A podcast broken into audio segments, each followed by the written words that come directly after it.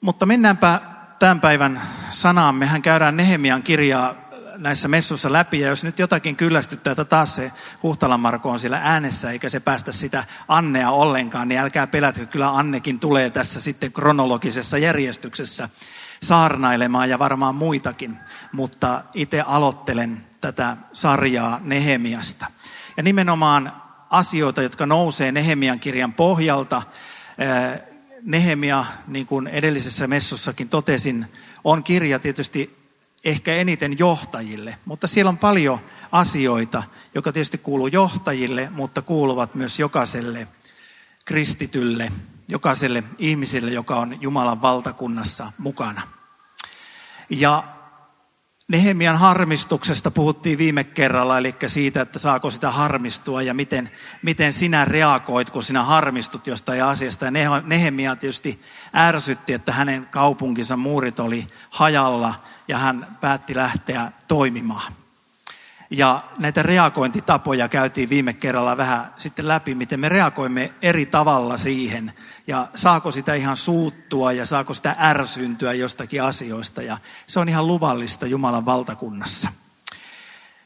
Mutta tänään nostan Nehemiasta oikeastaan kaksi sanaa, joka johtaa kolmanteen sanaan.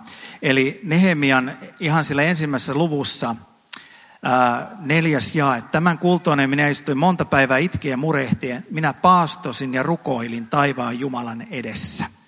Eli Nehemian reagointitapa oli paastota ja rukoilla.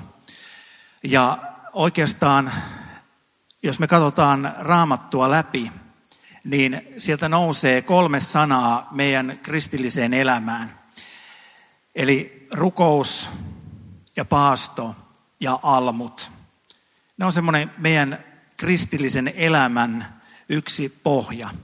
Ja jos me katsotaan Nehemian kirjaakin eteenpäin, niin kaikki nämä kolme asiaa tulee sieltä esille. Eli hengellisen elämän semmoisia asioita, mikä kuuluu hengelliseen elämään ja pitää meitä hengellisesti elävänä, on, on juuri rukous, paasto ja almut. Ja jos me laitetaan se ristiin, niin me voidaan laittaa se ristiin, sillä täällä nyt ei ole kuin tuossa tossa risti, mutta siellä rukous on ylimpänä. Ja sitten jos me ajatellaan, että siellä on almut ja paasto. Eli ne on sivussa. Eli ristin sanoma tulee esille siinä, koska silloin me ollaan yhteydessä Jumalaan ja me ollaan yhteydessä lähimmäisiin koko ajan. Eli näissä kolmessa to- toteutuu ristin sanoma meidän elämässä, meidän hengellisessä elämässä. Jos mä lähden siitä rukouksesta, rukous, tietysti me voidaan määritellä rukousta monella tavalla. Ja me ollaan erilaisia rukoilijoita ihmisenä. Joku rukoilee aamulla, joku illalla, joka, joku joka välissä. Ja, ja tuota, salmit antaa ohjeeksi seitsemästi päivässä ja, ja muuta tämmöistä. Ja meillähän on tämmöistä aamurukouskulttuuria, erilaisia kulttuureja rukouksessa – mutta mä ajattelen, että rukous ennen, ennen muuta, nämä on tietysti toteuttamistapoja rukoukselle, mutta rukous ennen muuta on ikään kuin olotila Jumalan edessä. Eli millä tavalla minä olen Jumalan edessä. Ja joku on sanonut kauniisti, että rukous on ikään kuin tietynlaisen polun alku. Eli kun minä lähden rukoilemaan, niin mä olen tietyn polun alussa, jonka päässä on Jumalan vastaus. Ja koko tämä oleminen ja matka on olemista Jumalan edessä. Ja tämä on tärkeää mulle henkilökohtaisesti, sulle henkilökohtaisesti. Ja jos me ajatellaan yhteisöä, seurakuntaa, niin se on koko seurakunnan olemukselle tärkeää, että me ollaan rukouksessa Jumalan edessä. Me ollaan ikään kuin neuvottelussa Jumalan edessä. Ja joskus mä oon miettinyt, että kylläpäs mä rukoilen vähän. Ja miksi mä rukoilen niin vähän. Ja sitten kun mä oon ruvennut miettimään sitä päivää, niin mä oon huomannut, että mä olen ikään kuin ollut tilassa, jolloin mun se oleminen, eläminen on ollut rukousta. Eli mä oon jotenkin ollut Jumalan edessä sillä tavalla, että kaikki asiat, mitä siihen päivään on kuulunut, kaikki asiat on ollut suoraan niin kuin jotenkin tuntunut, että ne on Jumalan edessä. Eli on saanut olla semmoisessa olotilassa.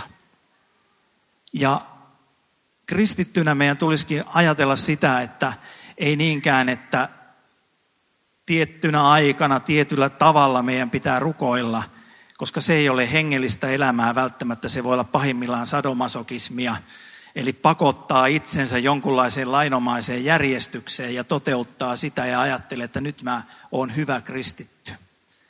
Vaan meidän pitäisi ajatella, että me asettuisimme olotilaa Jumalan edessä.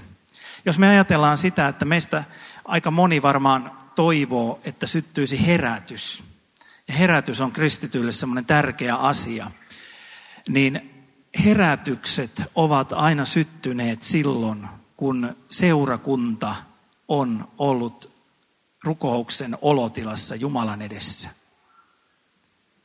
Ei niinkään, että kuinka paljon ja miten ja millä tavalla, vaan se, että seurakunta on ikään kuin asettunut Jumalan eteen rukoukseen, ollut olotilassa Jumalan edessä. Ja tuohon olotilaan kuuluu luontaisesti se, että me ikään kuin muistutamme itseämme Jumalan sanasta, että tällainen on Jumala. Eli tämän tyyppinen on Jumala. Näin Jumala toimii. Näin hän on sanassaan sanonut. Eli me muistutamme itsellemme Jumalan sanasta asioita. Mulla on joskus tapana sillä, että mä otan psalmien kirja ja lähden rukoilemaan psalmien kirjaa. Että Herra on minun paimeneni, ei minulta mitään puutu ja niin edespäin. Tai joku muu kohta. Eli sanassa ja rukouksessa asetun Jumalan eteen.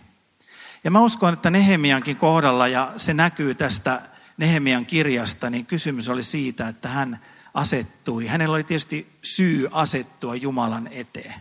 Mutta hän reagoi ensisijaisesti sillä tavalla, että hän asettui Jumalan eteen rukoukseen. No, mikä on sitten se paasto? Paastohan on, on luopumista, niin kuin me varmaan monet tiedämme, luopu jostakin äh, ihan konkreettisesta asiasta. Katolisilla on karnevaalit. Mekin voitaisiin pitää joskus paastoa ennen karnevaali, eli hyvästi liha, karnevaale. Ja he viettää karnevaaleja, koska he luopuu lihasta ihan konkreettisestikin, sitten eivät syö lihaa. Mutta se on tietysti luopumista. Jos me katsotaan kalattalaiskirjettä, mitä on ne lihan teot, niin kysymyshän on, on niistä asioista. Eli me luovumme, mietimme erityisesti, mitä minun elämääni on tullut sellaisia asioita, josta minun tulisi luopua. Ja oikeastaan se, että me ollaan rukouksessa Jumalan edessä, sen tulisikin johtaa siihen, että me mietimme, mikä meidän elämässä on sellaista, joka ei kuulu siihen, joka ei kuulu Jumalan mielenmukaiseen elämään. Jesaja 58 on se paikka, joka raamatussa opettaa meille, millainen on oikea paasto. Siinä ensin moititaan sitä, että tällainen on oikea paasto, mutta sitten puhutaan siitä, että eikö tämä ole oikea paasto, että taitat leivästäsi nälkäiselle ja viet kurjat kulkijat olohuone, meidän se sanoo olohuoneeseesi, mutta huoneeseesi, voi ne makuuhuoneeseenkin viedä, mutta viekää toiseen kuin omaanne. Ja että nähdessäsi alastoman vaatetat hänet, etkä kätkeydy siltä, joka on omaa lihasi.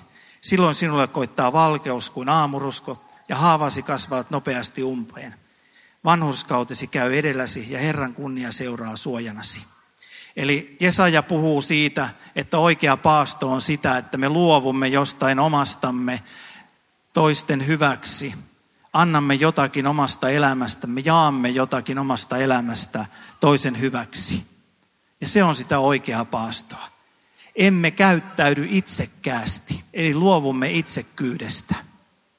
Ja se on, on se, mihinkä se, jos me olemme Jumalan edessä rukouksessa, mihinkä sen tulisi johtaa. Eli luovumme itsekkyydestä. Mutta emme luovu itsensä rakastamisesta siitä, että me rakastamme ja välitämme itseämme. Nimittäin usein kristityn sairaus on se, että hän innostuu siitä luopumisesta niin paljon, että hän unohtaa itsensä. Ei se tarkoita sitä, etteikö saisi rakastaa itseä, eikö saisi välittää itsestä, eikö saisi huolehtia niistä asioista, jota sinun elämäsi on tarkoitettu huolehdittavaksi. Mutta Nehemia tietysti luopui monista asioista. Hän luopui hyvästä työpaikasta, lähti pois siitä, lähti siihen, jonka Jumala kutsui hänet. Hän luopui raamatun johtajien tavoin esimerkillisesti siitä, että heille tarjottiin kaikille jotain hienoa, jotain itsekästä, jotain individualistista, jotain semmoista, joka helli omaa itseänsä. Miettikää vaikka Moosesta. Hänelle tarjottiin Egyptin rikkauksia. Hän olisi voinut rypeä rikkauksissa, mutta hän otti vastuullensa kitisevän ja napisevan kansan ja lähti erämaahan, koska se oli Jumalan kutsu. Hän luopui itsekkyydestä, mutta ei hän luopunut oman arvon tunnostansa siitä, että hän arvostaisi itseään, vaan hän luopui itsekkyydestä. Ja se, että me ollaan rukouksessa – siitä seuraa se, että me luovumme itsekkyydestä. Jos me katsotaan Nehemian kirjaa sitten eteenpäin, niin seuraus on se, että ihmiset alkavat jakamaan, ihmiset löytävät paikkansa ja lähtevät etsimään paikkaansa siinä muurin rakentamisessa. Eli se jakaminen menee konkreettiseksi. Eli se menee sinne almujen puolelle. Eli alkaa toteutumaan tämmöinen hengellisen elämän kiertokulku. Eli minä olen Jumalan edessä rukouksessa. Kun minä olen Jumalan edessä rukouksessa, se vie siihen, että minä luovun itsekkyydestä. Se vie siihen, että minä pystyn armahtaa, rakastaa toisia. Se kuljettaa siihen, että seurakunnasta alkaa tulla paikka – joka on kuva taivaasta, joka on kuva todellisesta elävästä Jeesuksesta, joka kuvastaa todellista elävää Jeesusta. Näin hyvä vapahtaja meillä on. Tällainen on meidän vapahtaja. Eli voisiko sanoa, että Nehemia johtaa meidät nyt tässä siihen miettimään sitä, mikä on minun hengellinen elämä. Kuuluuko siihen oleminen rukouksessa Jumalan edessä? Kuuluuko siihen luopuminen itsekkyydestä? Kuuluuko siihen luopuminen itsekkyydestä muiden hyväksi? Ja se johtaa siihen, että olemmeko me täällä sellaisessa paikassa, jossa yksilönä asiat toteutuu ja seurakuntana asiat toteutuu. Siihen Nehemia meitä tänään opastaa ja kehottaa ja lähettää tällaiseen kiertokulkuun. Rukoillaan. Kas Jeesus, kiitetään raamatun johtajien esimerkeistä ja me kiitetään niistä esimerkeistä, mutta mitä monet kristityt johtajat, monet kristityt, monet sydämen kristityt ovat antaneet meille tästä kiertokulusta. He ovat halunneet etsiä rukouksessa sinua, rakas Jeesus. Olla sinun edessä rukouksessa, viettää elämäänsä rukouksen ilmapiirissä. Ovat antaneet sinun pyhähenkesi viedä siihen todelliseen paastoon, eli luopumaan itsestä, itsekkyydestä ja antamaan elämästä jotakin muille. Herra, me rukoillaan sitä, että meidän elämä voisi olla tällaista kristillistä elämää. Ja me rukoillaan sitä, että koko meidän yhteisön, koko tämän verkoston elämä voisi olla sellaista. Herra, anna tämän paikan olla sellainen paikka, jonne jokainen tulija voisi kokea sen, että sinä itse olet täällä. Koska sinun henkesi lepää meidän sisällä. Meillä on rauha sinun kanssa. Anna meidän elää elämäämme niin, että me elämme rauhassa sinun kanssa.